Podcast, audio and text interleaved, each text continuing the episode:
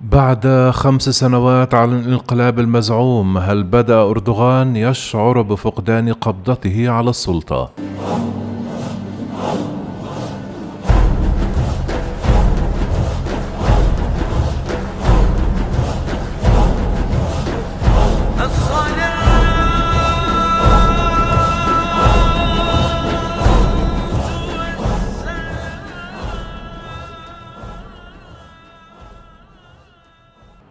مرت خمس سنوات منذ أن نجح رجب طيب أردوغان في التغلب على محاولة الانقلاب في تركيا في الخامس عشر من تموز يوليو من عام 2016 التي يزعم أنه نظمها صديقه القديم رجل الدين الغريب الأطوار في المنفى فتح الله جولن بموجب قانون الطوارئ لمدة عامين استخدم أردوغان جميع الوسائل المتاحة له لمحاولة القضاء على العقبات المحتملة في عهده النهائي.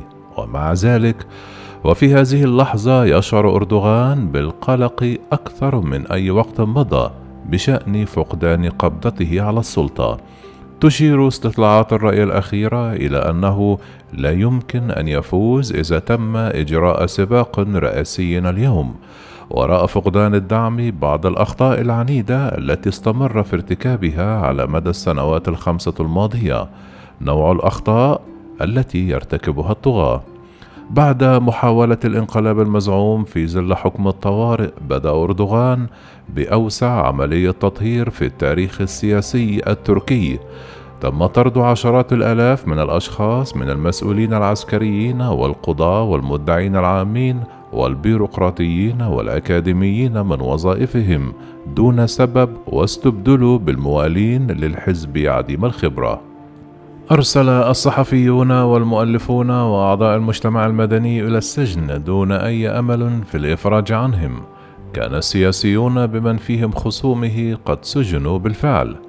خلال هذه السنوات الخمس اتصل أردوغان بأي شخص يقف في طريق الإرهابيين أو العملاء الأجانب. أصبح التعذيب وسوء المعاملة في حج الشرطة عملا عاديا كالمعتاد. كما استغل فرصة قانون الطوارئ لإغلاق الأصوات الناقدة ووسائل الإعلام كما يصعب تجاهل مثل هذه القسوة حتى بالنسبة للمتعاطفين مع النظام الأردوغاني بالغ أردوغان في تقدير سلطاته في السياسة الخارجية وانتهى الأمر بتركيا بأكملها في مواجهة العواقب ما الذي كان يفكر فيه. سجن القس الأمريكي أندرو برينسون واتهمه بالتعاون مع حركة جولن مقابل إطلاق سراح القس طلب أردوغان من الرئيس الأمريكي السابق آنذاك دونالد ترامب تسليم فتح الله جولن الذي لا يزال يقيم في ولاية بنسلفانيا. بدلا من ذلك حصلت تركيا على تغيرات وعقوبات في التعريفات الجمركية وقتها انخفضت الليرة التركية بنسبة 40% مقابل الدولار في غضون يومين فقط. نعم إنه اختار الأشخاص الخطأ. اختار أردوغان دائرته المقربة من الأقارب أو الأصدقاء أو الأشخاص الذين يكررون فقط ما يحب سماعه. لذلك لا يمكن لأحد أن يخبره عن أخطائه. أولئك الذين تجرأوا على الكلام أجبروا على الخروج وقد بنى الأشخاص الذين أحاطوا به شبكاتهم الخاصة من المحسوبية.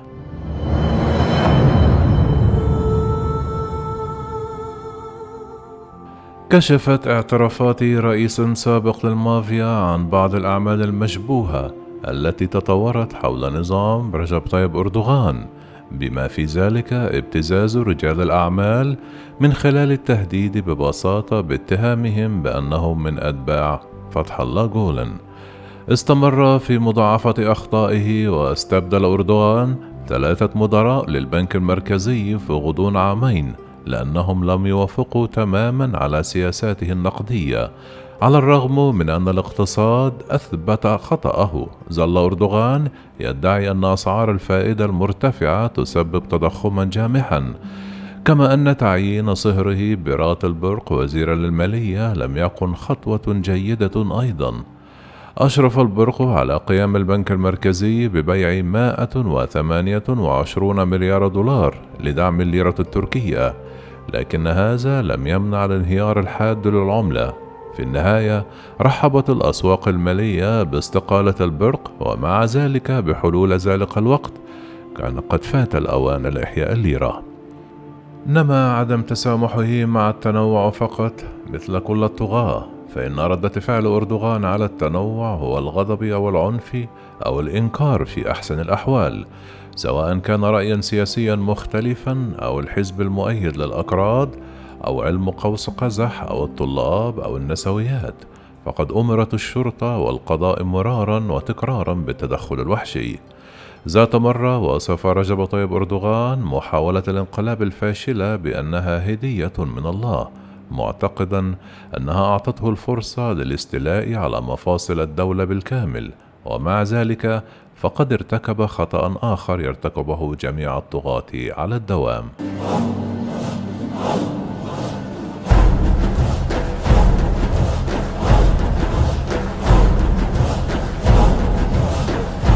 Yes!